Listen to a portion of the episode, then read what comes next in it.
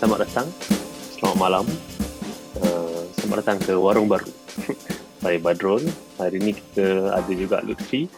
Dua-dua daripada Warung Baru. Dan kita sekarang ni di tengah-tengah uh, lockdown. Uh, MCO 3.0. Kalau ikut perkataan Indonesia, kunci tara. MCO 3.0 Kunci plus. sementara. MCO 3.0 plus kunci tara uh, MCO MITI. um, versi, versi MITI. Um, ya, yeah. so Aku aku Uh. rasa dia sepatutnya bagi nama MCO MCO ni bagi nama coklat ke, nama kuih-kuih ke. Macam Android kan, Android eclair. Ada Android eclair ke? Android cookie, uh, ice cream sandwich. tak boleh. Oh gila MCO badak berendam, MCO kuih Okay. lapis. Sebenarnya benda-benda macam ni ni Seinfeld dah pernah discuss. Allah. Tapi bukan tapi bukan lockdown, level parking, zone parking. Nah, kalau dia, dia maknanya apa? Session, bukan session. Sketch tu, sketch tu dia buat uh, pasal orang parking tak jumpa parking kat mana dalam mall. Sebab parking zone dia zone ikan, fish zone, elephant zone, benda-benda mengarut lah. Benda-benda yang tak kau takkan ingat ni. So dia punya suggestion bagi je nama yang lebih uh, provokatif. So jadi apa? So, kata zone of despair, zone of Bukan. Ah. Zone your mother is a whore. oh Macam tu. Ha. Lebih provokatif lagi. So kalau kita nak panggil MCO ni, MCO tak guna lah. MCO 3.0, MCO guna. kalau kalau MCO kata 1.0 tu ya, mungkin MCO okay. Ah, dia dia macam dia punya level tu uh, MCO paling kuat MCO benar MCO separa benar Sebara benar. Ah. MCO tipu-tipu. tipu-tipu MCO adalah sikit Eh, MCO untuk, MCO, untuk setengah orang MCO takut kena pecat. ha, so takut macam MCO orang tengah marah Ha. Ha. So patutnya buat macam tu je. So kita boleh ingat collective memory tu masa tu kita tengah marah ke, kita tengah okey ke. Kan? So kita tahulah itu MCO yang mana kan. Betul lah. Pasal patut kita buat macam tu. Sebab level difference between 1.0, 2.0, 3.0 pun tak orang tak nak bezakan sangat. As in nombor tu tak memberitahu apa-apa. So, kita kena ingatkan balik. Oh, itu bilang berapa apa semua. Tapi itulah. So tak guna je. But basically kita sedang di tengah-tengah MCO sekarang. I mean seben- sebenarnya bagi aku antara sekarang dan uh, katalah satu tahun yang lepas eh, bila kita mula kena kurung uh, dalam MCO yang first kali PKP yang pertama um, memang masa tu lebih kepada pengalaman yang baru dan boleh kata yang agak uh, me- meresahkan. Bukan bukan semata-mata sebab macam oh yalah masa tu kes kita apa? Ratusan rat- ratusan seratusan. Belum sampai dah sampai 300 400 kan? Kira macam Ah, tak adalah aku tinggi. the the peak peak dia dalam 300 macam tu kot. ah Tak ingat sangat. 300 ni macam lepas ratusan ni lah. Ha. ah, masa Sri Petaling tu. Jadi um, tapi kesan dia macam daripada segi uh, orang takut pasal duit orang takut pasal uh, peluang ni pekerjaan jadi banyak benda yang kita tak tahu macam mana nak nak nak handle lagi masa tu semua semua baru Ya. setahun kemudian rasanya kita punya suasana dua tiga empat kali yang lagi teruk tapi semua macam entah mati-mati lah. which is not right lah sebab it's not a laughing matter Yeah. uh, uh, sebab macam uh, kita dah nampak hospital uh, kalau bukan kalau DG Hisham kata kita hospital akan lumpuh uh, lima hari bulan kalau lockdown tidak dijalankan uh, secara sepenuhnya. Um, dan masa kita rekod ni dah lima bulan lah. Dan kita tak naklah tengok hospital tu lumpuh ke ataupun apa. Tapi hakikatnya ialah memang perkhidmatan kesihatan kita berada dalam keadaan yang uh, Sangat sangat teruk. sangat teruk. Uh, memang uh, katil ICU Tak cukup tangan. dah penuh, tak cukup kaki tangan. Uh, kalau kalau kita lihat image-image yang yang yang dikongsi secara tidak rasmi, uh, memang suasana dalam ward-ward pun dah dah sangat sesak. Um, dan Bukan ke awak lagi dah. Dah bawa ke MAEPS dah. ah dan MyApps tu Dah dah bawa ada. ke center-center yang besar dah sebenarnya. Ya, ya. Kalau MyApps tu dulu konon-kononnya macam orang uh, macam apa macam uh, Untuk orang kuarantin saja. orang kuarantin. Tak kan macam ditunjuk dulu macam konon-konon pergi summer camp. Oh ada Zumba lah apalah. Macam oh bestnya duduk my apps. Okay. Sekarang ni Hmm. ah, ada Sekarang dah, ada dah. dah jadi macam processing center untuk orang yang dah uh, dia condition dia semakin menurun secara mendadak uh, daripada satu level sampai ke basement sekarang ni. Um, jadi memang Sampai ke basement ada pakai eh. memang ke basement dah dia pakai dan dia eh, dia punya keadaan pun tak ada memang banyak komplain lah kalau kita tengok um, Yalah. apa yang orang tapukan daripada pengalaman dia orang eh, yang duduk dekat My Apps apa semua tu ataupun PKRC yang lain. Jadi itulah Tak macam Yelah kau cakap tadi tahun lepas dengan tahun ni. Awal tahun masa ni tahun lepas masa start-start dulu kita banyak dengar pasal dalam kat Malaysia sajalah semua orang dah cakap norma baru norma baru. Dan aku rasa sekarang ni salah satu sebab yang kita walaupun keadaan makin teruk tapi kita tak rasa gelisah macam dulu sebab kita dah ini dah norma baru kita lah. Norma baru kita sekarang ni hidup memang macam palat lah basically kan.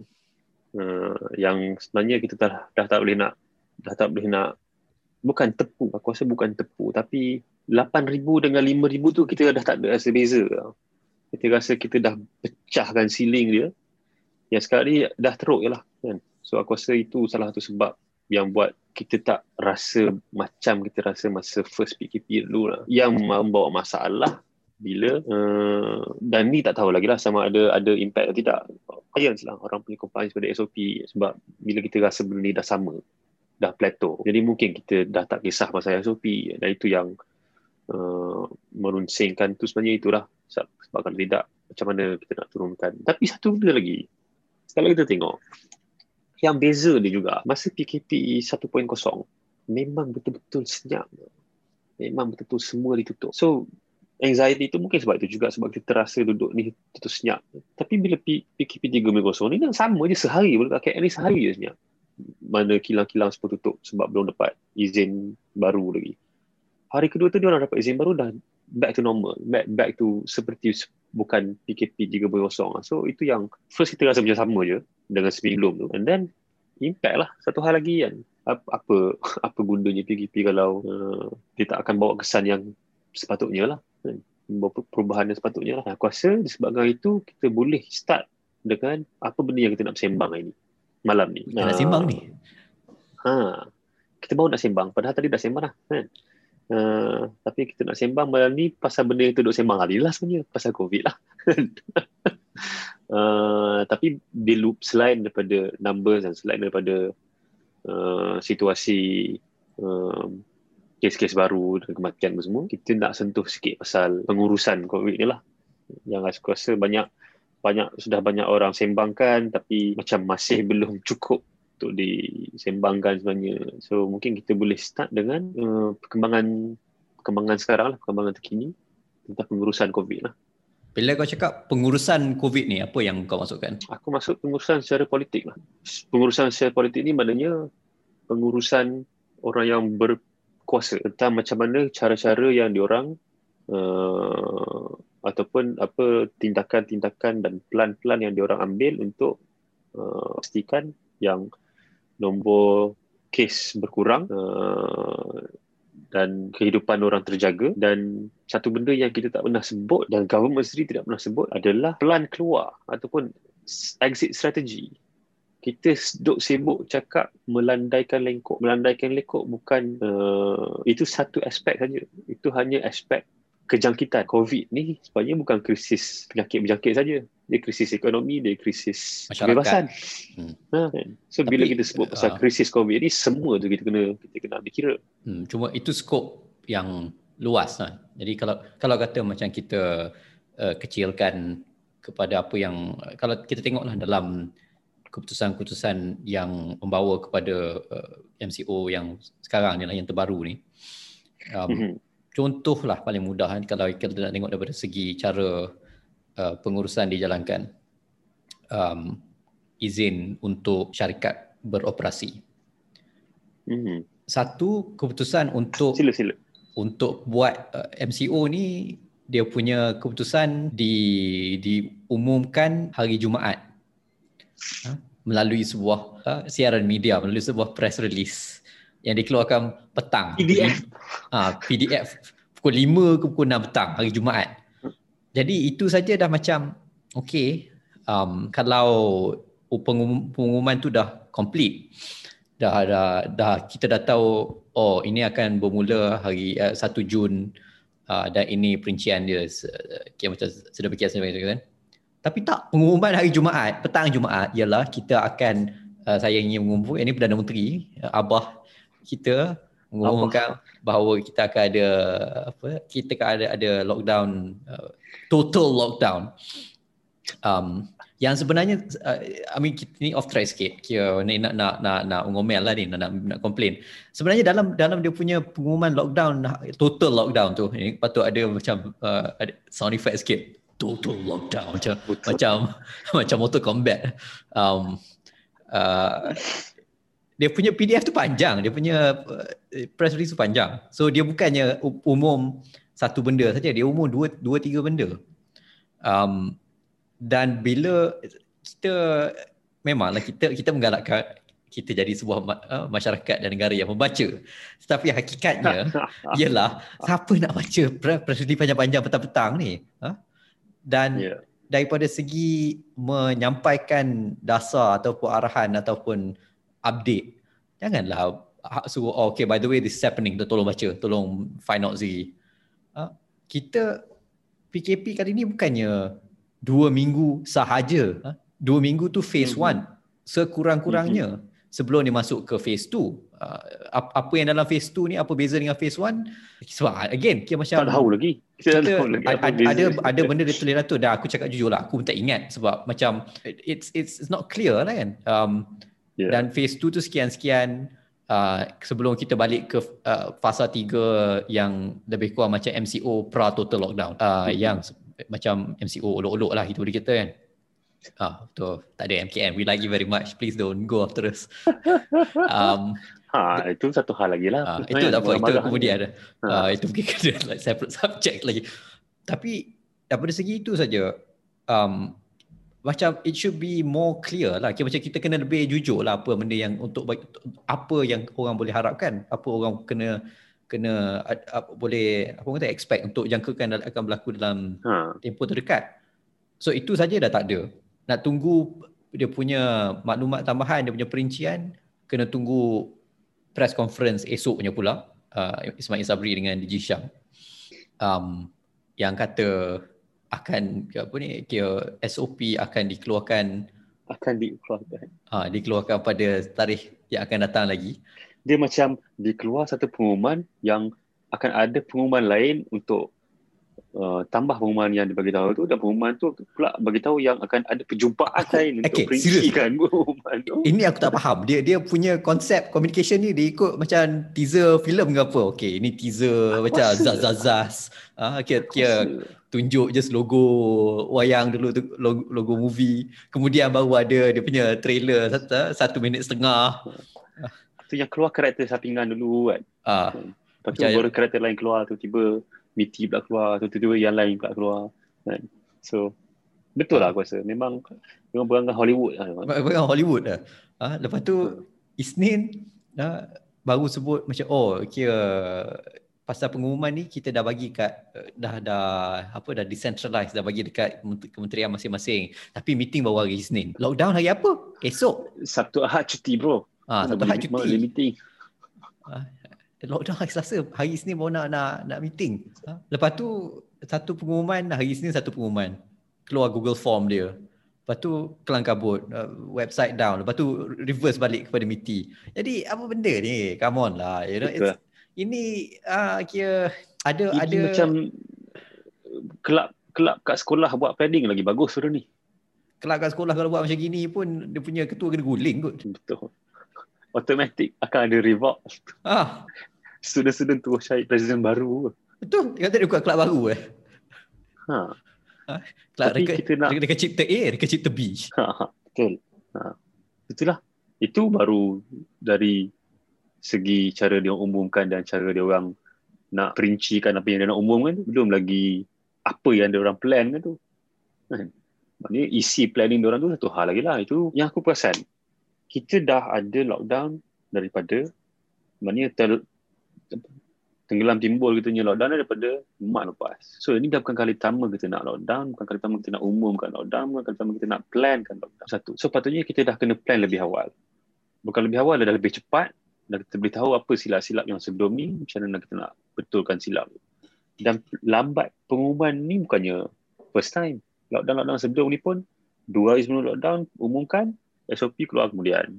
Sebelum tu dah banyak orang yang kena uh, dipersalahkan sebab SOP tak jelas kan. Itu satu hal. Kedua, daripada March tahun lepas, setiap kali kita umumkan dua minggu lockdown, mana pernah dua minggu? Paling kurang dua, tiga bulan. Jadi kenapa kita masih buat planning dua minggu, dua minggu, dua minggu?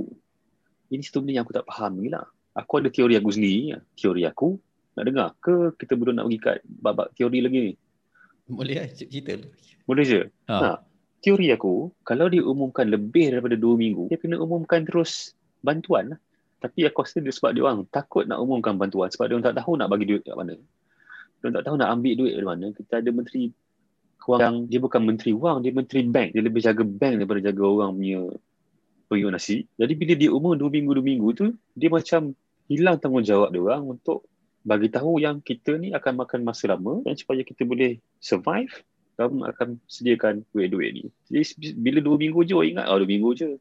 Lepas tu baru ditambah lagi dua minggu ni, dua minggu ni itu aku rasa itu salah satu teori pula sebab kalau kita tengok negara-negara lain negara lain masalah juga uh, covid dia orang ni tapi at least itu dia orang nak umumkan lockdown dia orang tahu yang lockdown ni takkan sekejap dia tahu lockdown ni paling kurang kena sebulan atau dua bulan first time tahun-tahun lepas memang banyak yang order lockdown dua minggu macam kita sebab kita ikut WHO kita ikut uh, rate uh, virus government dalam badan. Yeah. Yes. So dua minggu, dua minggu. Tapi lepas daripada percubaan pertama lockdown kat banyak-banyak negara, dia orang tahu dah dia tak akan makan masa dua minggu je, dia akan masa lebih. So kalau tengok lepas-lepas pada tu lockdown semua panjang. Ataupun dia orang tak akan umumkan dua minggu, tiga minggu. Dia orang akan terus cakap je lockdown sampai kita tahu kita boleh keluar. So dia orang dah prepare long term. Tapi kita tak pernah. Untuk aku lagi satu benda yang mungkin menyumbang pada cara dia buat keputusan macam ini ialah sebab tak ada accountability lah. Tak ada tak ada tak boleh dipersoalkan. Uh, sekurang-kurangnya tahun lepas kelang kabut macam mana pun parlimen masih in session. Uh, yeah. dan kita mungkin ya, sebab dah banyak benda jadi banyak benda orang duk duk, duk maki kita lupa tahun lepas masa uh, ada sesi-sesi uh, undian dekat parlimen MP ahli parlimen yang jadi close contact pun datang ke Dewan Rakyat dengan pakai PPE untuk uh, untuk mengundi sebab yeah. Perdana Menteri tak cukup uh, tak kira tak cukup Perdana Menteri cukup-cukup makan je betul dia punya support kan? Uh, jadi sekurang-kurangnya dia tak boleh buat sembrono lah. Jadi sekarang ni suasana dia dah lain sikit. Um, daripada banyak segi lah tapi yang satu benda yang sangat ketara ialah kita dalam darurat dan bawah Hmm. ordinan darurat kita juga telah uh, uh, me, mematikan fungsi. Bukan mematikan fungsi lah tapi kira macam kita uh, aku rasa melumpuhkan lah at least. Tapi ya, kira mematikan juga. tutup lah tutup parlimen lah. Bahasa mudahnya ha. parlimen tak, tak boleh bersidang. Uh, ha. jadi tak ada pressure tu tak ada lah. Political pressure public pressure tu tak nampak secara langsung. Bukan tak ada tak ada public hmm. pressure ada juga. Um, tapi dia tapi tak, mereka sendiri tak berhadap dengan pressure tu. Itu beza dia. Uh, dia pressure tak secara dia orang boleh ya. dia orang boleh tolak. Pressure dia orang ada kat dalam Twitter. Dia orang boleh tutup Twitter dia orang sehari relax hmm. je. Dia orang boleh tak buka Twitter dia. Yang buka Twitter pun bukan dia orang juga dia punya staff je dia boleh kata alah ini geng liberal ni bising.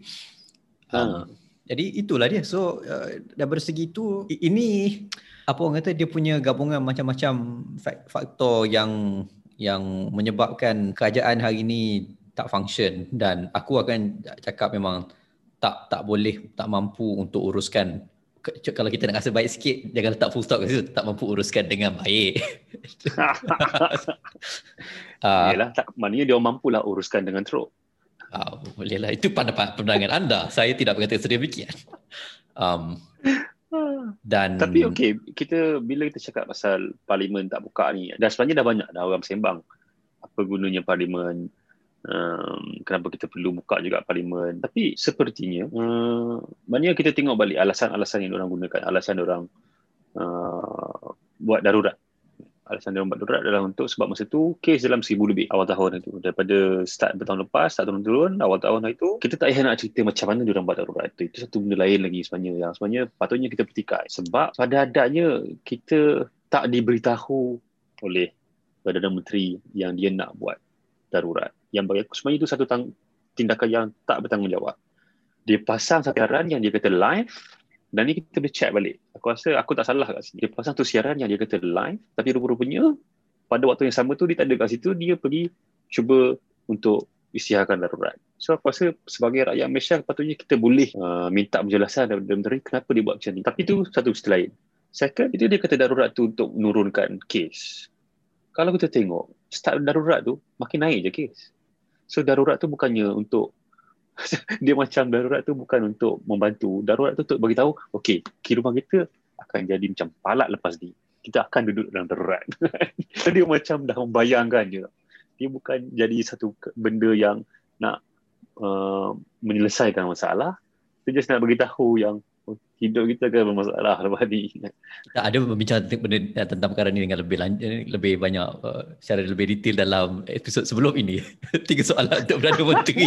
Tiga soalan dan Menteri. Dan itu sebelum darurat. Eh? So, itu, masa darurat dah start dah masa tu. Darurat awal ha, tahun itu itu awal tahun lah awal awal Januari. Ha, ha, lepas yalah, lepas dia declare masa dia isytihar darurat. Ah ha, lepas dia declare darurat uh, dan MCO. Eh dah start MCO tu. EMCO. Masa tu MCO 2.0.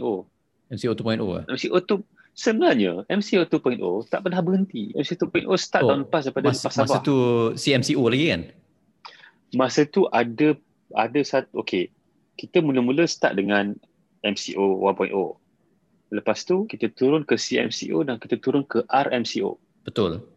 Kemudian kita naik Lepas balik CMCO. Sab- uh, Sabah punya election, kita naik MCO 2.0, Sabah punya election. Tak, eh naik ke? Se- uh, Selangor dan KL dan Sabah. CMCO. Kalau tak silap lah. Kita tak boleh rentas daerah. Oh ya. Yeah, so at one point. Ya, yeah, itu yang kita punya kawan pindah ke kampung atap sekejap sebab dia tak boleh nak keluar. Eh, masa tu masa tu CMCO sebab tak boleh rentas daerah. Uh, dia bukannya full lockdown, dia CMCO saja. Sebab Masalahnya MCO 2 start MCO 2 entahlah sebenarnya aku pun tak ingat banyak sangat. Apa ni? Ah ini inilah masa uh-huh. balik tadi tak it becomes it becomes meaningless. Ha? Huh? Yeah. Uh, aku malah lah nak macam bagi free advice lagi. Tengok macam mana apa tu Jacinda Ardern buat dia punya lockdown tier skala-kala senang nak faham kan tapi macam macam curahkan air kata daun keladi. ha? Berbuih dah orang. Air. Orang duk bagi nasihat eh. okay, orang, doktor kata jangan sembuh chemical tak guna buang duit. Ha? Dia kata Siap jangan balik Ha, jangan persoalkan usaha sanitasi. Okeylah. Suka hang. Ha, ini ini manusia yang jenis yang memang tak berpegang kepada pengetahuan sains. Dia kalau itu okey lagi. Ini manusia yang rasa ikut ikut sedap dia nak buat. Cok ni bagus ni. Pada tahun lepas masa dia buat first time, orang dah criticize dah yang de- dengan PPE dia sendiri yang buat.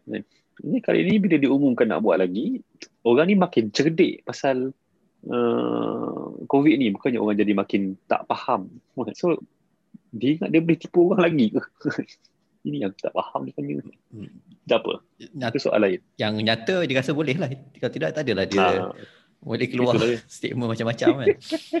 hmm. Tapi itulah. Daripada segi macam apa apa yang kalau kita pecahkan keadaan semasa ni? Kita ada kepimpinan kepimpinan uh, barisan kabinet yang besar uh, yang 70 lebih orang. Uh, 70 lebih orang menteri dengan timbalan menteri. Uh, itu saja dah cukup besar. Kemudian atas tu lagi ada uh, sekurang-kurangnya ada MKN Majlis Keselamatan Negara Kemudian ada JKJAV untuk vaksin. Kau bayangkan, kita ada 70 lebih. Uh, maknanya separuh daripada koalisi yeah. PN adalah menteri atau timbalan menteri. Memanglah, itu betul. Yang, yang selebihnya jadi GLC punya head. Um, itu tu. Tapi daripada segi, ada, eh, daripada segi orang yang buat decision, um, so ada macam-macam kementerian tu. Kemudian JKJAV, MKN, lepas tu darurat pula ada jawatan kuasa darurat dan apa lagi ya rasa ada, ada lagi lain-lain jawatan kuasa ini jawatan kuasa itu yang berkaitan jadi tempat untuk orang yang bertanggungjawab untuk buat keputusan pun ramai. Jadi sebenarnya tak berapa tak berapa mengejutkan lah bila kita ada NS, kita ada MKN lagi. Ah, bila suasana tak berapa uh, tak berapa jelas sebab kawan ni kata A, kawan ni, ah, kawan ni kata B, kawan ni kata C. Contoh paling senang lah bila Ismail Isabri punya statement um, semalam, semalam ke dua hari lepas, lepas dia buat drama pintu dia. Um, dia kata, oh ini saya tak boleh komen sebab ini susah saya nak komen sebab ini uh, urusan MITI. Ini tak patut, ini sangat tidak uh, tak tak boleh cannot lah kita tak boleh accept tak boleh terima tak boleh terima tak boleh terima sebab, sebab awak sepatutnya ha? kena ada jawatan kuasa yang akan uh, supersede semua benda-benda lain sebab kita dalam keadaan darurat dan kita dalam keadaan melawan krisis dan orang yang itu je lah yang patut bercakap. Kenapa? Kalau Ismail Sabri bukan orang itu bukan orang yang boleh buat pengumuman-pengumuman yang apa dia kata itu adalah yang muktamad patut bukan dia lah yang buat press conference patut orang lain lah yang orang yang ada kuasa tu lah. So sama ada apa yang dia cakap tu tak betul. Sama ada maknanya uh, dia patutnya boleh uh, determine sama ada apa yang MITI buat tu dia sesuatu tidak tapi kalau dia tak ada kuasa tu maknanya dia bukan orang layak bercakap untuk bagi uh, pengumuman-pengumuman semua ni patutnya orang yang betul cukup kuasa lah. So kita sekarang tak jelas yang mana kan. Jadi dari situ itu saja dah satu masalah lah. Ya, sebab kuasa hmm. membuat keputusan ni mencapah sangat. Dan masing-masing boleh kata oh bukan bidang kuasa saya bukan ini bukan masanya lah untuk buat uh, untuk main tai chi tai chi. Uh, ha. bila orang mati satu hari 80 orang, satu hari 120 orang, satu hari 100 orang. Macam ini ini bukan uh, kita dalam kita punya episod sebelum ni kita agak anti bukan agak lah memang sangat anti darurat. Um, sebab kita tak, tak adalah nak terbayangkan kita ada sebut kira kita ada membayangkan dalam masa dua minggu keadaan akan lebih uh, parah tapi aku rasa baik aku kau kita tak tak tak bayangkan akan jadi separah ini kita kita ingatkan kawan-kawannya ada apa orang kata some uh, ke kebijakan sedikit kebijakan untuk elakkan daripada sampai ke keadaan sekarang lah. Um, yeah. Aku sampai tahap macam if there was a time untuk an emergency this is clearly it. Ya, yeah, tapi kita dah pun dalam darurat. Yang lucunya dalam keadaan kita dah darurat ni yang keadaan jadi makin teruk. Hmm. Dan macam kau cakap tadi lah, pencambahan uh, untuk buat keputusan tu dah macam mana pergi darurat kan? Dah macam lagi cacar marba daripada ada sidang parlimen. Maksudnya dalam keadaan parlimen tak ada, dalam keadaan kau boleh decide suka-suka kau, takkan ada orang yang boleh beta pun keputusan yang keluar lain orang lain keputusan lain orang lain pengumuman. So apa gunanya semua benda itu satu. Keputusan dibuat lambat. Hmm. di keputusan dibuat bukan untuk mengelakkan uh, benda daripada jadi lebih teruk. Tapi dibuat untuk untuk elakkan jadi uh, benda yang dah buruk jadi lebih uh, lebih tak lebih jahanam. Kita tak tahu tu apa. Kita tak tahu. Okay, dah macam.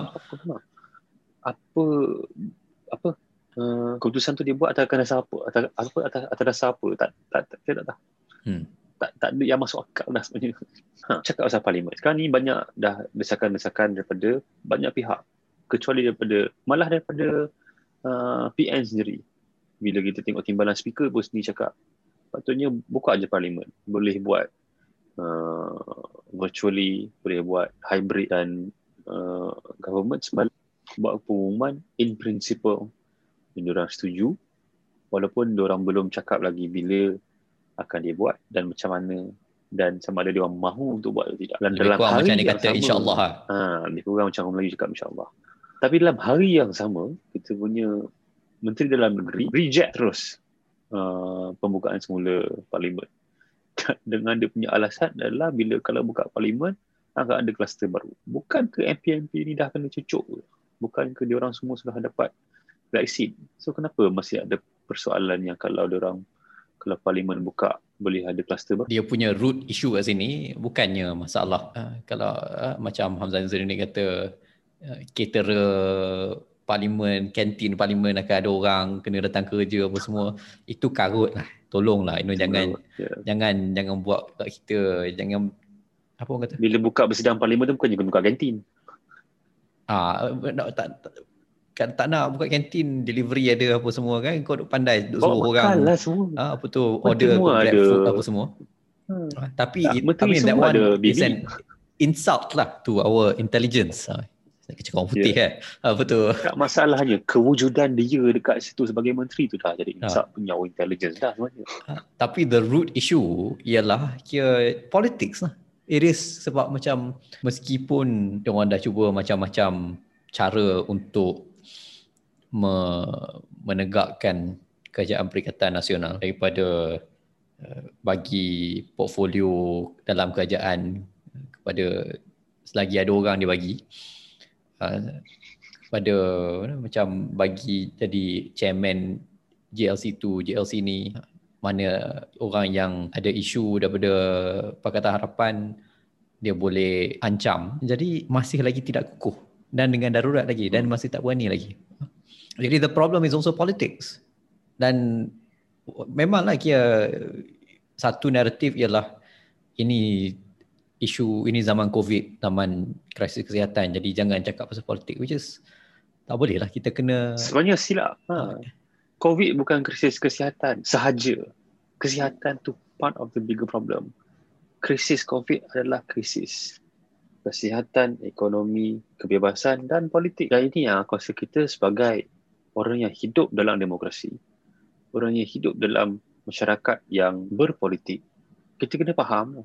Kita kena faham yang bukannya isu orang kena virus dan orang tu nak kena tunggu sembuh ataupun dia tak dapat sembuh. Tak. Pengurusan krisis tu adalah krisis adalah isu politik dan kita satu-satu satu-satunya cara untuk selesaikan krisis ni adalah dengan secara politik. Tak boleh secara lain dah. Dan seben, bagi aku dia sisi politik itu lebih menonjol. Bila kerajaan meskipun dah dapat kuasa secara menyeluruh Mhm. boleh buat apa-apa keputusan tanpa macam kata tanpa boleh di dipersoalkan di beta tak berani buat keputusan. Selalunya orang kata politics and policy ini ya, without the politics you can't make policy. Tak ada politik tak boleh buat dasar. So in theory sebab kita dalam kuasa darurat kita dah matikan sisi politik kerajaan awak dah ada blank check nak buat benda pun nak nak nak jalankan dasar yang diperlukan tapi dia tak buat jadi itu satu kelemahan yang sangat besar Uh, jadi nak tak nak kita kena politik kena masuk balik dalam equation dia untuk menyelesaikan masalah ni sebab pemegang uh, kepimpinan semasa tak boleh nak, nak, Tak. nak selesaikan dengan baik. Itulah uh, sembang pasal tu. Apa kata kita uh, isu kedua yang kita nak sembangkan berkait dengan tadi tu adalah kemampuan kerajaan sekarang ni untuk menyelesaikan masalah sekarang ni dan ada tak cara-cara lain yang kita boleh guna untuk uh, mendapatkan uh, penyelesaian yang lebih bagus lah. So antara banyak uh, benda yang dah disebut 2-3 hari belakangan ni uh, adalah pasal isu kerajaan campuran dan dengan kalau kita buka balik parlimen dan kita wujudkan satu government uh, atau kerajaan campuran mungkin kita boleh dapatkan lebih baik uh, plan tindakan untuk penyelesaian krisis ni lah macam mana? Aku rasa first kita kena bagi takrifan dulu kerajaan campuran ni rupa dia macam mana. Apa dia yang Mhm.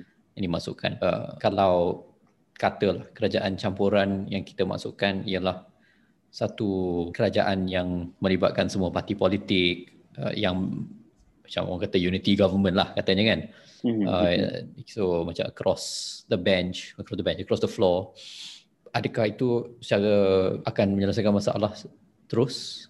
Sebab kalau dalam kerajaan campuran ni awak punya government jadi lagi besar, mungkin counterproductive, mungkin akan tambah masalah lagi sebab dia konon-kononnya nak dalam nak cuba membina konsensus dan kecacatan uh, senjata politik jadi lagi kelang kabut. Uh, Mhm. pada masa yang sama adakah kerajaan campuran ni lebih menjurus kepada apa yang orang panggil war cabinet um, Mhm. jadi idea war cabinet ni uh, Kabinet perang uh, kabinet perang war, dia ini Banyak sikit.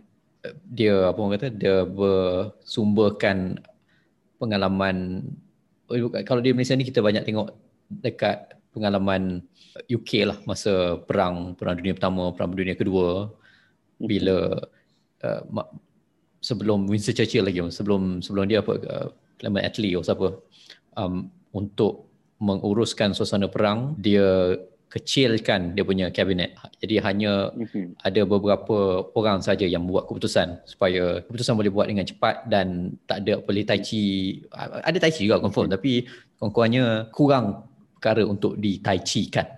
Mm-hmm.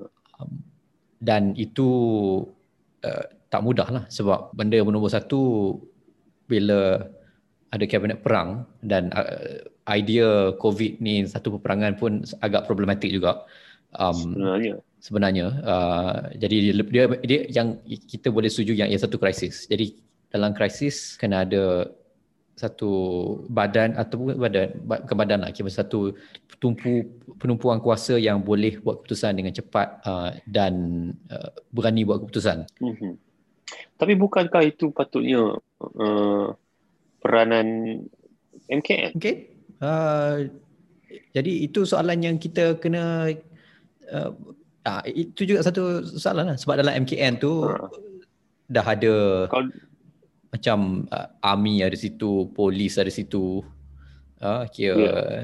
you know DG kesihatan dan sebagainya sebagainya. Itu dalam MKN. Uh, jadi uh, dari situ saja dah agak menyeluruh dia punya penglibatan tu. Tapi MKN mm-hmm. dia buat keputusan atas perkara keselamatan sajalah. Dia sangat um, khusus kepada keselamatan. Macam mana dia orang uh, tak ada keselamatan? Wallahu a'lam. Wallahu a'lam. Sebab aku nak tengah nak cuba find out um, badan ataupun uh, kementerian apa yang ada dalam uh, Majlis Keselamatan Negara ni lah.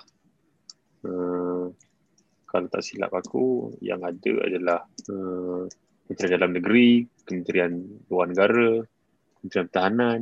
Ya, confirm. Uh, Kementerian Kesihatan. Kementerian Kesihatan. Ha? Kementerian Azmin. Uh, Kementerian Azmin. Kementerian Azmin tu patutnya ada ke tidak sepatutnya? Dia de facto, yang... de facto timbalan kan? Di pada Perdana Menteri. Tapi dia tidak. Merangkap Menteri paling kanan. Uh, paling kanan. Uh, tapi itulah. Jadi sementara kau cari dia punya maklumat tu. Kita pun sebagai, dalam Malaysia kita juga ada pengalaman uh, melalui tempoh darurat yang sebelum ni uh, zaman Mageran Majlis Gerakan Negara. Ya. Yeah. Jadi lepas yeah. tahun lepas tragedi 13 Mei, Tun Razak dilantik menjadi ketua Mageran yang dianggotai uh, individu-individu tertentu. Um, pun sama idea dia lebih kurang macam untuk buat untuk membolehkan keputusan dibuat dengan cepat untuk untuk dan selain itu untuk mengenal pasti apa masalah dan pada ketika itu dia ada majlis perundingan juga yang uh-huh.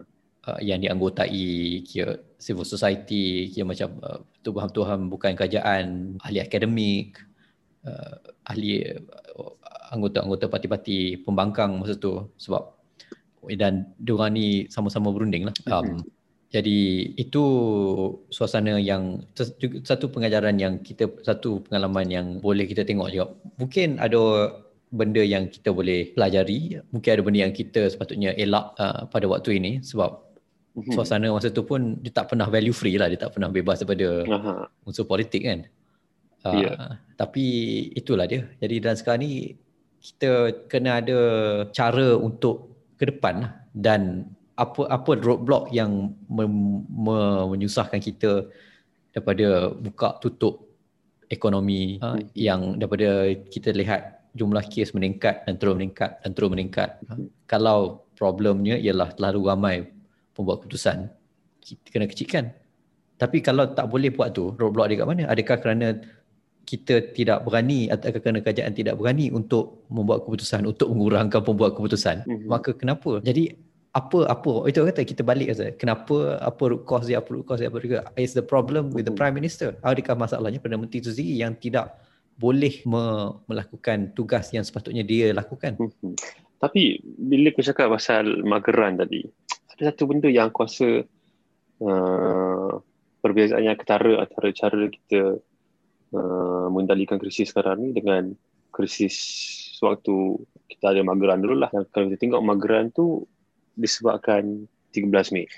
Dan dia wujudkan satu macam satu council lah ialah majlis yang dia panggil boleh semua pihak. Yang ada sama ada kita nak kata uh, Tun Razak gunakan peluang tu untuk kuatkan kuasa politik dia ataupun uh, kritisism terhadap uh, dia menjadi diktator pada waktu itu, itu satu benda lain. Tapi at least Mageran setahu akulah ada beberapa objektif yang jelas. Satu nak uh, meneramkan keadaan uh, orang awam. Waktu itu yang sedang, bertelagah sama sendiri. Uh, so objektif utama leraikan semua pergaduhan dan make sure tidak akan ada berlaku pergaduhan-pergaduhan baru konflik-konflik baru di antara siapa-siapa yang tengah bergaduh waktu itulah according to official narrative according to official narrative. Yes. Jadi kita tengok official narrative sekarang ni. Kita aku tak nak tengok daripada sudut lain dulu. Sebab itu perbincangan lain. Tapi okay itu, itu satu objektif yang paling utama. Kedua membuat uh, dan mewujudkan dasar-dasar dan perancangan dalam jangka masa yang tak terlalu panjang untuk memastikan tidak akan ada wujud lagi pergaduhan-pergaduhan ini. Dan dari situlah keluar keluarnya DEB, keluarnya dasar kebayaan. Kita boleh nak bincang tentang dasar-dasar ni sendirilah tapi dia ada strategi untuk keluar daripada kemelut dan macam mana nak memastikan kemelut tu tak berulang lagi. Sama ada kita setuju dengan apa uh, yang orang uh, akhirnya buatkan tu belakang cerita tapi at least Magran tu wujud untuk memastikan benda-benda berlaku. Dia ada plan-plan yang hujungnya adalah untuk make sure kita tidak akan ada lagi berlaku konflik besar dan kalau berlaku pergaduhan kita tahu mana nak selesaikan masalah tu. Kita tahu mana nak selesaikan konflik tu. Ataupun nak make sure yang konflik tu tak akan berlarut dan uh, membesar. Tapi itu yang tak wujud. Itu yang tak ada sekarang ni bila kita tengok dengan rancangan krisis COVID. Semua pengumuman yang kita dengar, semua perancangan yang kita dengar adalah untuk menurunkan lengkok, melandaikan lengkok. Tapi tak ada plan lain. Kita dengar melandaikan lengkok ni bertahun lepas dan kita dah berjaya melandaikan lengkok. Tapi tak pernah pula kita plan macam mana nak make sure lengkok tu tak kembali naik. So apa plan, apa perancangan kat situ? Dan perancangan uh, adakah kita akan dalam masa tiga tahun keluar masuk keluar masuk sekatan keluar masuk keluar masuk lockdown ataupun kita ada lain untuk make sure kita ada alternatif selain daripada lockdown. Pasal vaksin ni nanti kita akan cakap lah tapi maknanya di mana plan jangka masa terdekat dan jangka masa panjang. Satu untuk menyelesaikan krisis depan mata iaitu penambahan kes dan kedua make sure kalau ada penambahan kes akan datang kita tahu macam mana kita nak selesaikan. Macam kita tahu macam mana kita nak keluar. Lebih baik lagi kita boleh avoid daripada betul akan berlaku lagi. Tapi mana pelan-pelan tu? Okey lah, aku bagilah uh, bagi point sikit kat diorang. Diorang buat my apps. Dan my apps tu memang diorang anticipate kalau ada penambahan case. Sebab masa diorang umumkan dan diorang rancang untuk my apps, kita punya case harian masih baru nak cah seribu kot masa lepas daripada Sabah punya case. Dan asalnya tak silap aku, plan tu adalah untuk uh, pekerja pekerja asing untuk diorang ada domini kalau diorang perlu uh, apa isolate diorang hmm. perlu apa perkataan kita guna? Quarantine. Oh. ha. Ah, quarantine kendiri. Uh, PKP ha. kendiri. Ha. so dia buat adalah tu yang dengan kapasiti yang pada adanya pada itu diorang rasa dah cukup lah. Cuma ternyata sekarang ni bila kes naik tak cukup. Okay, itu satu. Tapi apa yang lain? Takkan itu sahaja. Dan kita kena ingat dua minggu lockdown yang kita buat pada awal tahun lepas yang kita ikut saranan WHO adalah untuk bagi ruang penambahbaikan kapasiti hmm, kesihatan. Bukan dua minggu tu kita guna untuk make sure lengkok tu landai. Dua minggu tu untuk kita tambah kapasiti. Supaya kalau lengkok tak turun-turun, kita masih mampu untuk untuk untuk untuk uh, untuk uh, handle situasi tu lah. Tapi sekarang ni macam kita dah lupa. Ataupun objektif tu dah bertukar. Kalau, kalau, kalau bertukar, kenapa kita tukar objektif? Aku rasa benda ni macam tak banyak sama ada tak banyak kita bincang ataupun semua orang dah tak jelas. Semua orang dah tak tahu apa sebenarnya objektif. Apa sebenarnya uh, strategi gitu lah. Ya, berbalik kepada benda yang aku cakap tadi lah. Kira di penghujungnya ialah adakah barisan pimpinan sedia ada semasa mampu me- menjawab masalah-masalah ini. Okey. Kita sekarang ni kita ambil satu stand je lah untuk hmm. perbincangan. Kita katakan je lah, dia orang tak mampu. Hmm. Bila kita tengok number sekarang ni, kita ambil je stand, dia orang tak mampu nak buat. Macam kita boleh buat sebenarnya. Ha, itulah, itu yang agak, apa kata, uh, yang agak frust lah bila kita fikirkan. Sebab uh, kita kita apa mekanisme yang ada yang secara yang ikut undang-undang lah kata uh-huh. kita kita tak ada recall election kita tak ada uh-huh. tak, tak ada parlimen sekarang ni kita tak ada parlimen uh-huh. ya, kita tak boleh buat recall election uh, kita nak buat pilihan raya umum pun selagi tak ada uh, pembaharuan daripada segi cara you know untuk buat untuk menjadikan ia lebih selamat untuk masa semasa dan bukannya setakat uh, apa orang kata wayang untuk kerajaan pun kita tak ada. Jadi kita agak bagi aku kita sebagai warga negara yang biasa ni sebagai ahli masyarakat yang biasa kita agak terikat lah tangan kita. Selain daripada hmm. kita bersuara, kita bersuara secara berterusan uh, dan bersuara pun ada yang kena marah, ada yang kena tahan lokal. Ah kena kena tahan lagi sekarang ni. Hmm. Tapi bagi aku itu boleh kita boleh tengok daripada satu sudut pandang maksudnya ada kesan lah maksudnya dia dia punya bisa tu dia rasa lah.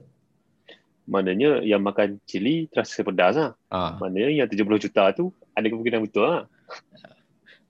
I mean, I don't know. Tak tahu lah. I don't know. Okay. Kalau itu salah cakap, kita kena marah. Itu salah cakap, kita Tapi, kena tangkap. Sebab macam sekarang ni, dia bukannya isu ha, kalau buat pintu gerbang bajet 500 juta uh, tetapi hilang 70% peruntukan satu hal lah. Ini bila vaksin yang benda apa kata hidup mati sekarang ni mm-hmm. without there's no exaggeration lah sekarang ni kan. Uh, sebab kalau di Selangor yeah. one in every 40 uh, has covid, you know. Mm-hmm. Uh, orang yang pergi kerja naik public transport uh, tak tahu pagi pagi sihat petang uh, kena covid ke tidak. Jadi benda ni sangat-sangat real, sangat-sangat sangat-sangat me- merunsingkan. Jadi kalau hmm. if you cannot deliver on that, janganlah terkejut orang marah. Janganlah terkejut yeah. orang tanya soalan. Janganlah terkejut orang nak nak nak jawapan. Dan kalau orang tanya jawablah. Yeah. Kenapa orang tanya nak marah pula? Unless you have something to hide. Ha, itulah dia. Kan? Dan tanggungjawab dia untuk memberi penerangan kepada rakyat yang bayar gaji dia orang. Yeah. Duit 70 That, juta tu duit kita, bukan duit dia orang. I mean 70 juta tu satu komponen. The whole nah. apa dia the whole peruntukan berapa ya? Beratus-ratus juta bukannya uh, apa ni duit kecil. Nah, mm-hmm. bukannya jumlah yang kecil. Dan sekarang ni awak nak tahan orang ya, tahan kawan ni, tahan kawan tu, mungkin dia tak faham yang orang marah sebab ini melibatkan hidup semua orang. Ya? The fact that kira macam livelihoods are affected health is affected. Mm-hmm. You know, jangan bagi cerita sob story. You know, we have to choose between you know the economy and health. Again, yeah, macam kata lah. Uh, tiap-tiap hari 80 orang, 100 orang, 100. 120 orang. 9. Hari ni 109, 109 uh, meninggal dunia. What economy are you, are you are you talking about? Kalau kawan tu dah mati. What is there what is there to do? Uh, dan you know kira ini dan it, and we literally talked about this in the in the previous episode. Uh-huh. kira kenapa kita tak belajar daripada Italy? Kenapa kita tak belajar daripada uh, apa ni I think Brazil and all that? Uh, ataupun uh-huh. contoh paling terbaru India. Bila death rates naik bila lagi ramai orang sakit uh, what happen, apa yang jadi? Orang yang sihat pun terpaksa Uh, nak, nak kena jagalah kalau mak dia sakit takkan dia nak buat bodoh pergi kerja je dia kena jaga mak dia ha? yeah. will, will the economy not be affected so yeah. ag- agak macam again you know kira apa silapnya sampai kita ada sekumpulan manusia yang ada kuasa untuk membuat keputusan yang menentukan hidup mati rakyat Malaysia ni tapi tak menghasilkan ataupun membuat keputusan yang baik lah silap kita kat mana? Itu soalan yang susah sebab bagi aku macam apa yang apa option apa pilihan yang ada untuk kita bertindak? Hmm? selain daripada ya, bising kat Twitter, kat WhatsApp uh, buat podcast tengah-tengah malam hujung minggu buat sebab kita kurang kat rumah. uh, uh, sebab nak buat siang rumah aku ni construction. Uh, ha. itu. Dalam keadaan terkurung macam ni aku mesti kena ada construction depan rumah. Terima kasih Azmin. Terima kasih. Memajukan negara um, sebab macam apparently buat apa parking lot untuk menara sebegian Lebih penting daripada uh, bagi orang boleh jual goreng pisang supaya Ah. dia boleh bagi makanan untuk anak dia Eh, malam. se- Sekarang ni boleh lah Betul But it's an essential service lah Buat parking lot ni um, uh, Tapi macam Apa aku nak cakap tadi Aku tak ingat lah Kira daripada segi Political mobilisation Kira uh, Mhm. Untuk me, me, mengambil mengambil serta dalam parti politik dan sebagainya. Again, it's the same problem. Leadership. Di mana silap kita yang sampai kita tak ada satu, kita tak ada boleh bayangkan pun siapa yang mampu jadi punya pemimpin. Mana silap Malaysia? Aku rasa ini satu soalan existential lah sebenarnya. Hmm. Yang pada malam hujung minggu ni, kenalah untuk kita persoalkan benda-benda tu kan. Ya, cu, maknanya, dan benda ni sebenarnya kalau kita ingat, sebelum pilihan raya 2018 kita pernah sembang macam ni. Kita pernah tulis. Kau pernah tolong aku tulis untuk IB Center punya punya uh, magazine orang. Yang kita persoalkan. Masa tu persoalan dia tanya bila Mahathir masuk balik uh, pertandingan politik macam mana keadaan di Malaysia. Dan kita masa tu dah tahu dah Mahathir menang atau kalah. Persoalannya adalah mana generasi baru pemimpin. Dan hampir tiga tahun selepas daripada, dah tiga tahun dah, dah tiga tahun selepas daripada kita tulis benda tu, kita masih dibelenggu persoalan yang sama. Di mana kita nak tengok pemimpin baru yang boleh membawa kita keluar daripada apa benda belenggu yang kita tengah hadapi sekarang. So kat mana silap kita sampai kita tak ada itu? Entahlah lagu. Aduh. Tapi dia kita nak tengok daripada segi uh, sejarah politik Malaysia pun kita nampak dia punya peralihan zaman kemerdekaan zaman pasca kemerdekaan dan pra kemerdekaan dia punya pemimpin-pemimpin kebanyakannya golongan muda Ya. Yeah. uh, Tun Razak masa dia masuk kerajaan agak muda dan kohort dia boleh kata semua agak muda uh, Mhm. Tunku Abdul Rahman yang tua sikit um, Malah sampai ke selepas uh, di, sewaktu mageran sewaktu DEB, DEB dan dan sebagainya dikeluarkan semua yang terlibat tu lingkungan umur 30-an. Ya betul Tun Ah. Razak sendiri masa umur masih masih 30-an. 30 an masa tu Paling tua 40-an. 40-an Dia- dia- lebih about that Muda. age lah so uh, masih agak muda ha, bila saudara apa, bila Pak Syekh masuk politik ha, bila Najib masuk politik they were all very young and dia Ah, naik ah. cepat ha, Pak Syekh siapa? Anwar Ibrahim Oh, ha, kau panggil dia Pak Syekh. Oh, ialah dia berangan jadi ustaz sekarang. Oh, masa tu masa tu nama dia tu itulah gol Oh. masa tu ah. Um, jadi Sekarang ni mana orang muda? ada ramai buka orang muda. kita boleh. kita kita punya demografi sangat sebenarnya muda. Tapi kenapa? Sebaliknya apa kita lihat hari ini ialah orang muda orang muda dalam kurungan bukan kurungan dalam kira air quotes. Jadi, jadi Seinfeld kan. Um, dah 30 kita masih lagi muda. 35 kita masih lagi muda. 40 kita masih lagi muda. Uh, apa uh, anak muda Kak Adila hari ni nak nak, nak extend balik kan? ah umur umur youth wing dia ke 40. Dah nak turun 35 dia nak naikkan balik 40. Tak faham aku. kadang-kadang anak dah nak nak masuk universiti dah nak jadi masih lagi nak jadi belia macam aduh Masih nak dia belia. So i- ini ini pelik lah kira dan dia dia bukan ada mungkin isu dia di sini bukannya isu semata-mata dalam dunia politik. Dia satu suasana satu keadaan yang uh, melibatkan ini kita nampak dekat universiti, ini kita nampak Even dalam dalam seni pun. ah, dalam seni, Okay, dalam dunia tahun lepas korporat aku Malaysia. pernah sembang dengan uh, ada sembang dengan Dr. Uh, Dr. Norman. Uh, apa? Scholar filem dekat UM. Hmm.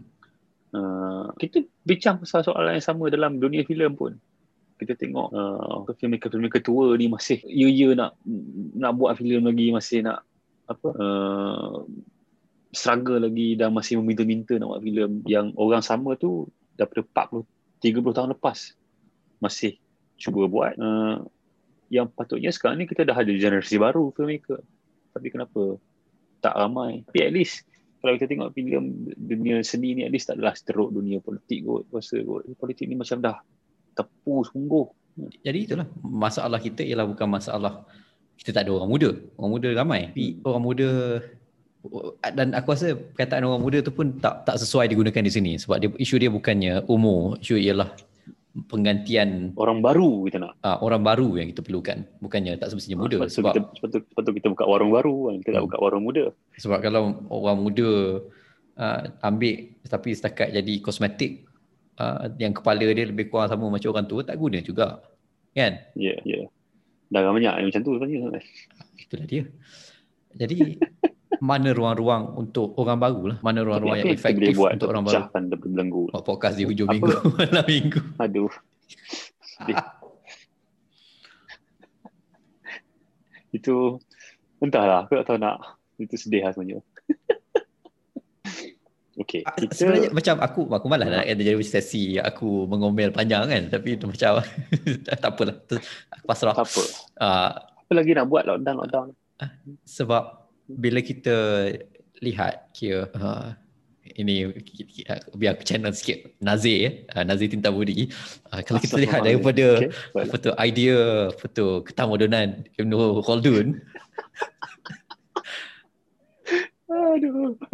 Uh, satu satu tamadun tu kan dia ada dia punya rise and then dia punya Aha. apa orang kata dia punya Kejatuhan dia. uh, glory apa nama, golden period golden Oh, era okay. and then ada Aha. kejatuhan dan Mhm. biasanya uh, di saat awal tu memang ada golongan yang semangat yang bertenaga untuk uh, un- untuk bangunkan untuk okay, macam whether dia pergi serang ke invade ke apa-apalah dia buat kan and then dia Aha. tubuhkan institusi-institusi tapi lepas tu dia punya corruption masuk sama ada dia jadi Mhm. malas ke ataupun dia uh, nak jaga periuk nasi zigi um, Mhm. so you know kira macam kalau dalam zaman moden ni the the myth of meritocracy lah konon-kononnya out if if you do well in school uh, kalau kau buat uh, belajar kuat-kuat apa semua dan kau kira ikut semua syarat-syarat tu kau akan naik uh, Aha. dalam uh, kau punya social capital in, in, in, in standing but that's not true sebab biasanya yang Mhm. yang lebih berjaya di dalam satu sistem meritokrasi ialah mereka yang dah sudah berjaya. Ya. Um, jadi Um, yang belum jaya. dan ap- ap- apa yang kita boleh rumuskan daripada situ ialah ia satu usaha untuk me, melindungi kuasa, melindungi harta supaya tidak diagihkan secara lebih meluas. Um, Menjaga status quo. menjadi status quo. Tapi lambat laun uh, sebab bila tak ada pembaharuan, masyarakat jadi, jadi lemah. Jadi dia akan runtuh dengan sendirinya. So kita ni boleh kira di zaman keruntuhan Malaysia lah. Mungkin, you know, you know, por qué no? I don't know. Por qué no? Por qué sí? Uh, Si. por qué sí? Uh, Aku tak tahu betul ke tidak por qué sí tu. Aku tahu. saja sebut tak apa, kira itu betul rancangan bahasa Melayu. So, tak, Sebab sebab tak ada sebab bila kau cakap tu dalam pada masa yang sama negara-negara jiran yang sebelum ni kita sudah dahului yang sebelum tu dahulu daripada kita negara seperti Vietnam negara seperti Indonesia uh, Thailand sentiasa di atas jugalah tapi aku yang nampak sekarang ni memang uh, Thailand apa Vietnam dan Indonesia. Yang sebelum kita diorang dah ke depan.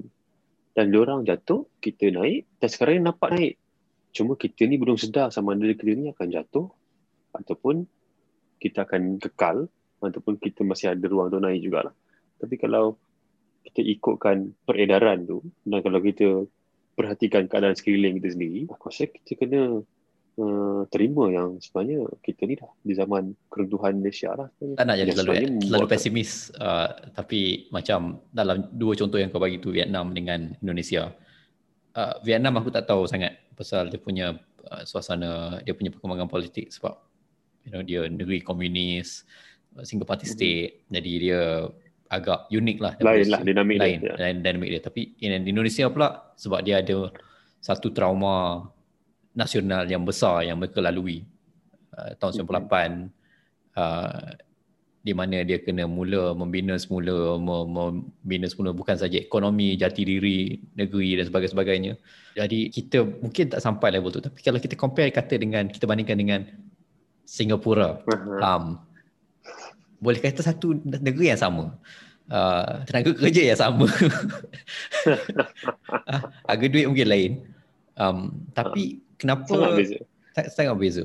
Um, kita kalau kita tengok daripada uh, Singapura ni mungkin kerana mereka perlu melakukan perancangan kehadapan Ha? Dia uh, dan sebab dia pun dan mungkin sebab dia pun ada that national trauma lah bila dia kena buang dia kena buang Dia daripada buang daripada Malaysia. Malaysia. Ha? Ya. Dan dia kena cari macam mana dia nak boleh you know survive uh, sebagai satu negara uh, yang berdiri dengan sendiri Yang kecil, yang kecil sendiri, yang tak ada yang tak ada sumber- natural resource. hmm, tak ada air pun tak ada. Um, Air pun pasal bergantung pada Johor. Betul. Jadi macam mana dia nak boleh uh, uruskan. It was a nation born in crisis lah. You know. Mhm. Dan kalau kata dapat zaman uh, Lee Kuan Yew, masa Lee Kuan Yew 35, 36 I think masa tu. Masa dia jadi Ya, PM Perdana Menteri. Perdana Menteri secara tidak secara tiba-tiba Secara Um, tiba-tiba. uh, Patut kalau- jadi chief minister je. ah, kalau dia tidak mengambil keputusan yang tegas, kalau dia tak buat keputusan untuk jangka masa panjang, dia tak ada apa orang kata idea, uh, tak berpandangan jauh. Mhm. Syih, jadi macam puji-puji Singapura uh, tidak ditajuk oleh apa Ah. tu NUS. saja. Kita yes. kita bukan spy Singapore. Ah, Kan? bukan spy Singapore. Tapi kita kena puji mana benda boleh puji. Ah, kalau dia tak pandangan jauh Hmm. dan Sama ada berani- pandangan dia tu kita setuju atau tidak belakang cerita. lain ya. Kita boleh cerita lain Ha. macam tu. Tapi at least dia ada satu kesedaran uh, dia orang tu duduk di mana di waktu itu dan dia orang mahu sampai ke mana Hmm. Dalam dalam masa berapa lama dan dia orang kerjakan tu lah. Dan itu tu benda yang sepertinya tak ada kat Malaysia. Tapi kalau tengok daripada segi kalau kita tengok zaman 60 63 64 um, dia punya 65 sorry 65.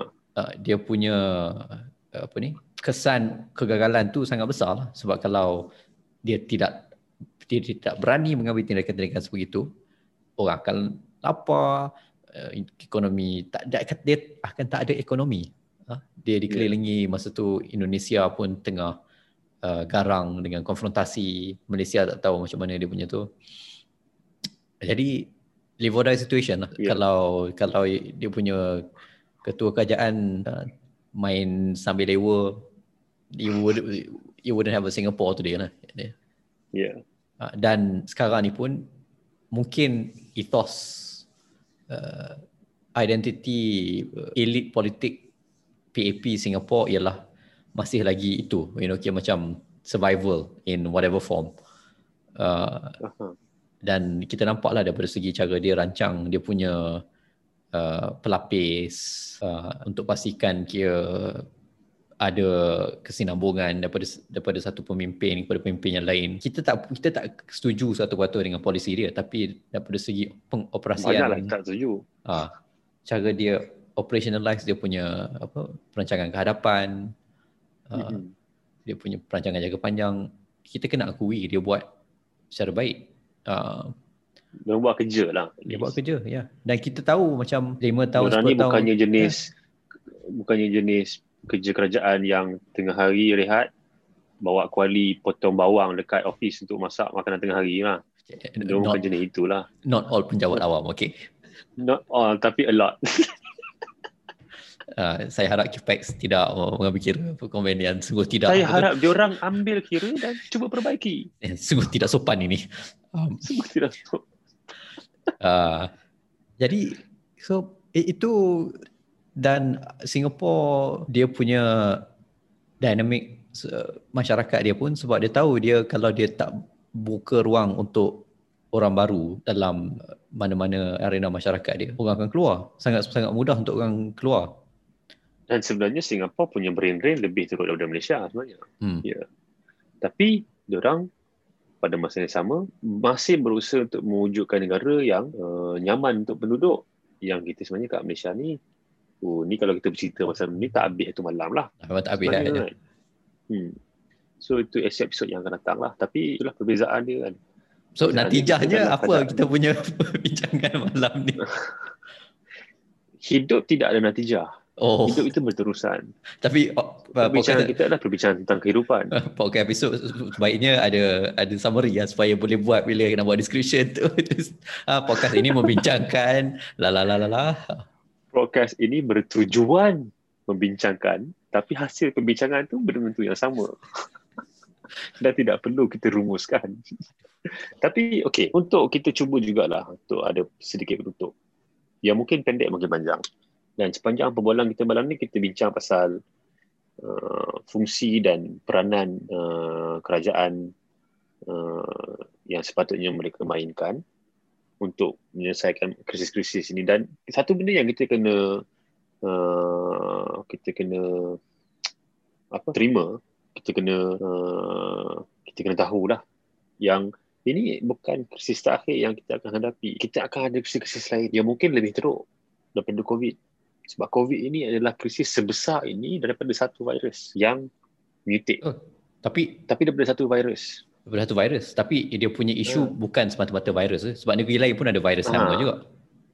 Exactly. Sebab itu bila kita berhadap dengan isu yang lebih besar dan isu sebenarnya yang sayangnya dekat Malaysia ni kita tak banyak bercakap pasal ini isu pemanasan global isu perubahan iklim hmm.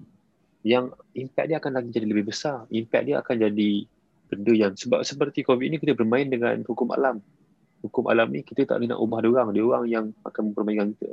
So macam mana kita nak menyelamatkan diri daripada terkesan dengan lebih teruk. So kalau dengan isu satu virus ini je kita dah kelang kabut, cacah marbah, huha macam sekarang ni. Apa akan jadi kalau tiba-tiba paras air naik, semenanjung ni tinggal suku je yang atas air. Suku. Contoh.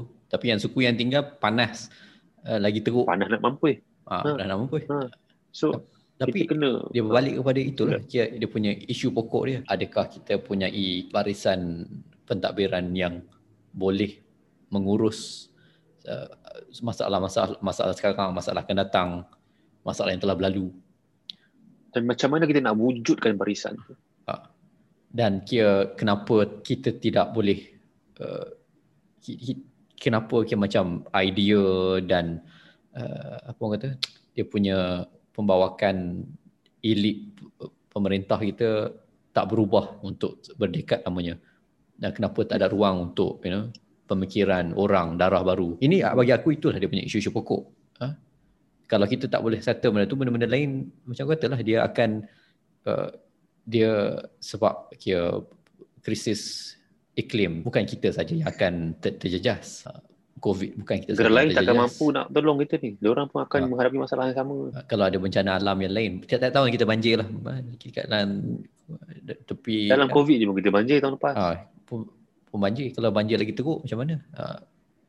Semuanya berbalik kepada itulah. Kita, ha, berbalik pada itu. Kita, mana bulan lepas berlaku satu benda yang 20 lebih tahun tak pernah berlaku kat Malaysia. LRT accident. Oh, ha. Itu bagi aku satu walaupun kita tak ada uh, kematian tapi ada cedera parah. Tapi ini kita negara yang sebelum ni kita bangga-banggakan negara yang benda yang boleh dikira remeh macam ni tak berlaku.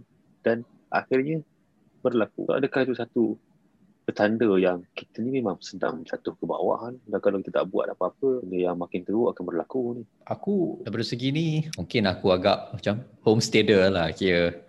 Uh, homesteader macam mana nak jelaskan dalam Melayu ah? Kira Ha, uh, aku pun tak faham maksud homesteader macam apa. Homesteader ni kira macam orang yang nak nak, nak, nak keluar daripada grade, nak duduk off grade. Macam tak berharap Aduh, kepada berangan, kepada sistem-sistem yang ada. Tapi bagi aku explain. Kira macam So maksud aku ialah kerana kita sedar yang struktur-struktur institusi yang sedia ada tak membuka ruang untuk kita. Um, dan sebab diorang ni dah sangat entrenched dalam institusi tersebut. Uh-huh. Kita sebagai golongan kecil, golongan mustadafin, kita tidak akan mampu untuk berhadapan dengan institusi-institusi yang besar sebab kita tak ada uh-huh. uh, akses kepada wang, kita tak ada akses kepada resources uh, dan sebagainya seperti mana mereka ada. Jadi untuk orang macam kau dan aku untuk kita pecahkan monopoli satu golongan elit tertentu uh-huh. secara berdepan secara individu itu sangat bagi aku agak mustahil lah you know uh, sebab ini ini bukannya betul cerita biblical you know, kira David against Goliath uh, Daud versus Jalut uh.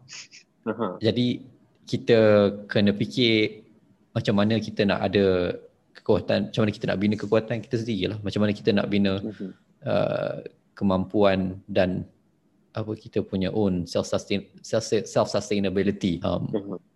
beyond the system. Uh-huh. Jadi kita mungkin macam nampak leke ya oh, podcast ha, ha, ha, ha, ha. tapi itu itu satu komponen penting juga sebab uh, podcast itu tak kelakar macam tu pun. I mean, tak the idea of the podcast kalau- macam Kalau kelakar macam tu, at least orang boleh layan lagi kot. Ya lah tapi the the idea that kira macam kita perlu ada platform-platform ke, platform kecil pun satu hal tapi kononnya platform untuk uh, menyampaikan idea-idea ni. Uh-huh. supaya ia boleh mewujudkan uh, apa tu me- meluaskan idea tu meluaskan capaian. Sebab at the end of the day is ideas. Sebab Uh-huh. dia dia semuanya berbalik kepada apa yang dalam kepala orang. Kalau dua orang fikir macam macam ni macam ni memang tak jadi benda lah. Tapi kalau 20 orang banyak benda lagi boleh buat kalau 200 orang lagi banyak benda boleh buat 2000 orang lagi banyak benda boleh buat 20 ribu orang 34 juta. ah tak payah 34 juta kalau kata 200 ribu 3 orang pun je dah okey. Ha. 200 ribu orang company apa sebesar-besar company 200 ribu orang tu dah pening kepala dah kira dah multinational yang yang dah probably dah exploit separuh dunia jadi kira itu benda yang kita kena eh, benda ke- kerja susah yang kena buat lah you know? Sebab kalau kita expect the powers that be yang kuasa-kuasa yang sedia ada untuk you know kira macam buka pintu tafadhol okay tell us what you want to say. Dia akan cakap macam gitu tapi PR exercise lah. Ya, Macam- buat feedback form je.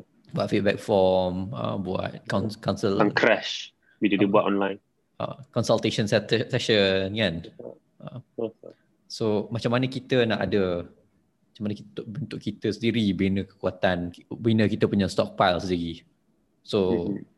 aku rasa Ini mungkin boleh jadi satu um, topik perbualan untuk akan datang lah. Tapi aku memang secara peribadi memang uh, sangat uh, uh, meni, apa sangat value ataupun sangat memberi titik berat pada benda-benda yang uh, macam aku cakap tadi tak meletakkan nasib di tangan orang lain tapi ambil kuasa dan ambil tanggungjawab untuk tentukan nasib aku sendirilah. Uh, dan aku rasa itu satu benda yang di Malaysia ni tak banyak kita bincangkan sebab kita selalu mengharapkan kerajaan untuk buat semua benda untuk kita. Uh, dan kita yang bagi dia kuasa tu dan bila dia dia orang tak um, memberi hasil yang kita boleh terima dan kita salahkan dia orang dan kita kata uh, tak mampu lah tak mampu inilah sebab kita kena tunggu dia orang buka ruang untuk kita semua.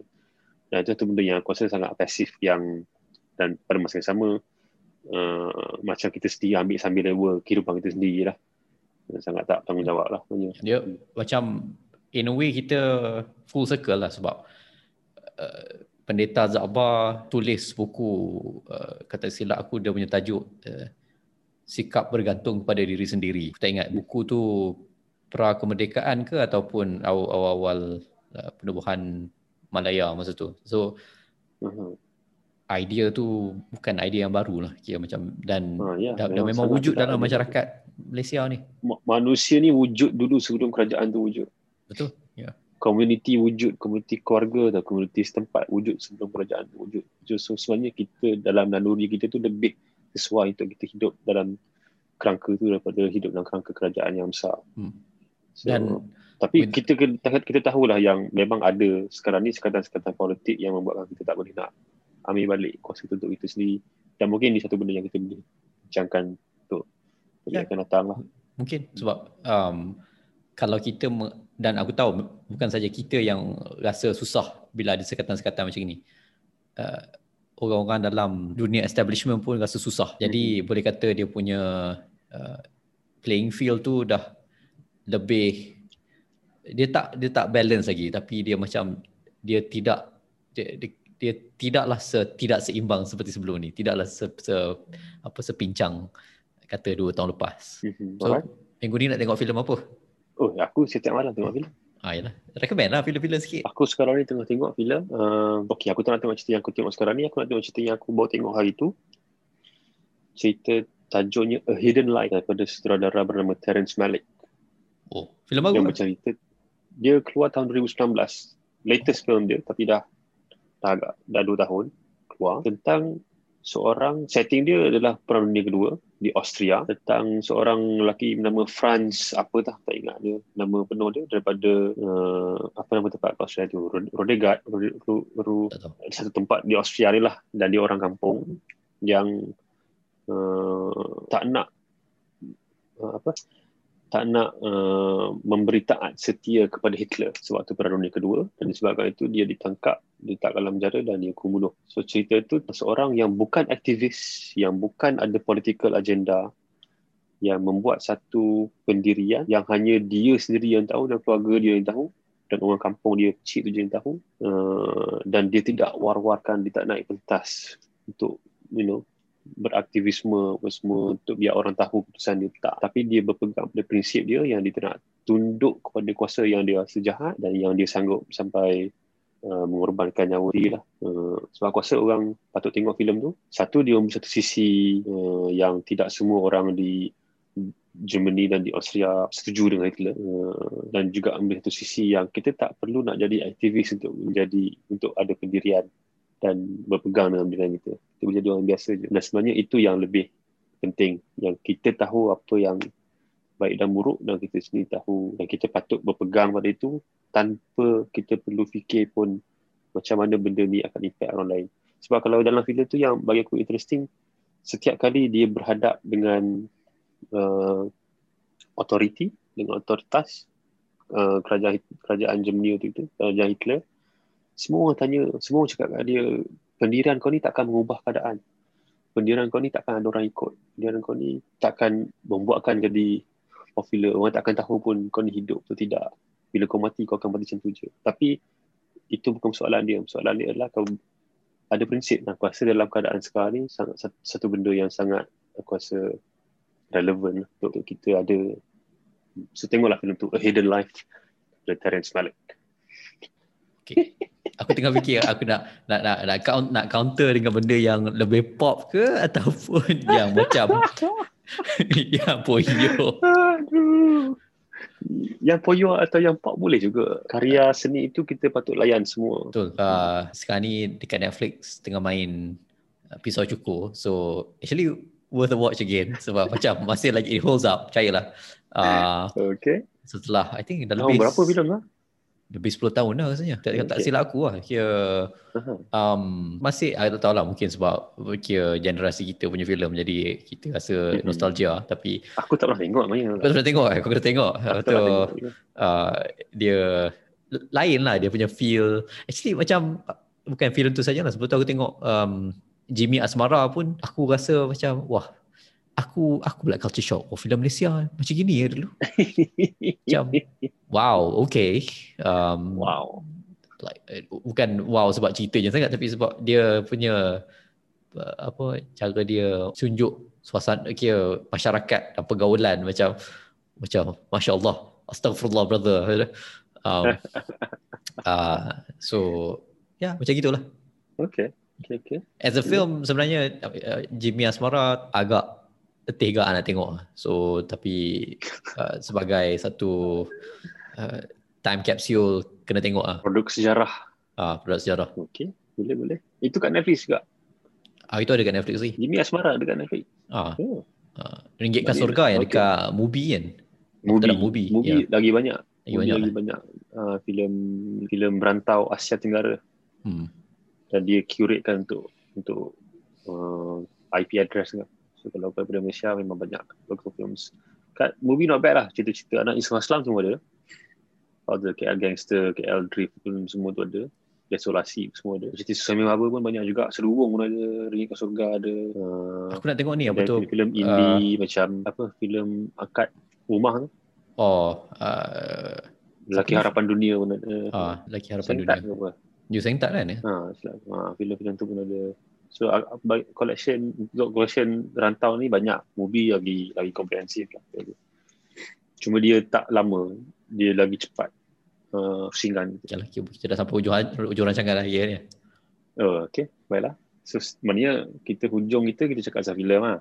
Uh, kita cakap benda yang pasal apa lah. Dia macam kena balance lah. Kira, oh, you know, like, like, like, like, like, like. Lepas tu, oh, sedih, sedih, sedih, sedih. Macam saya, oh, balik-balik benda lara.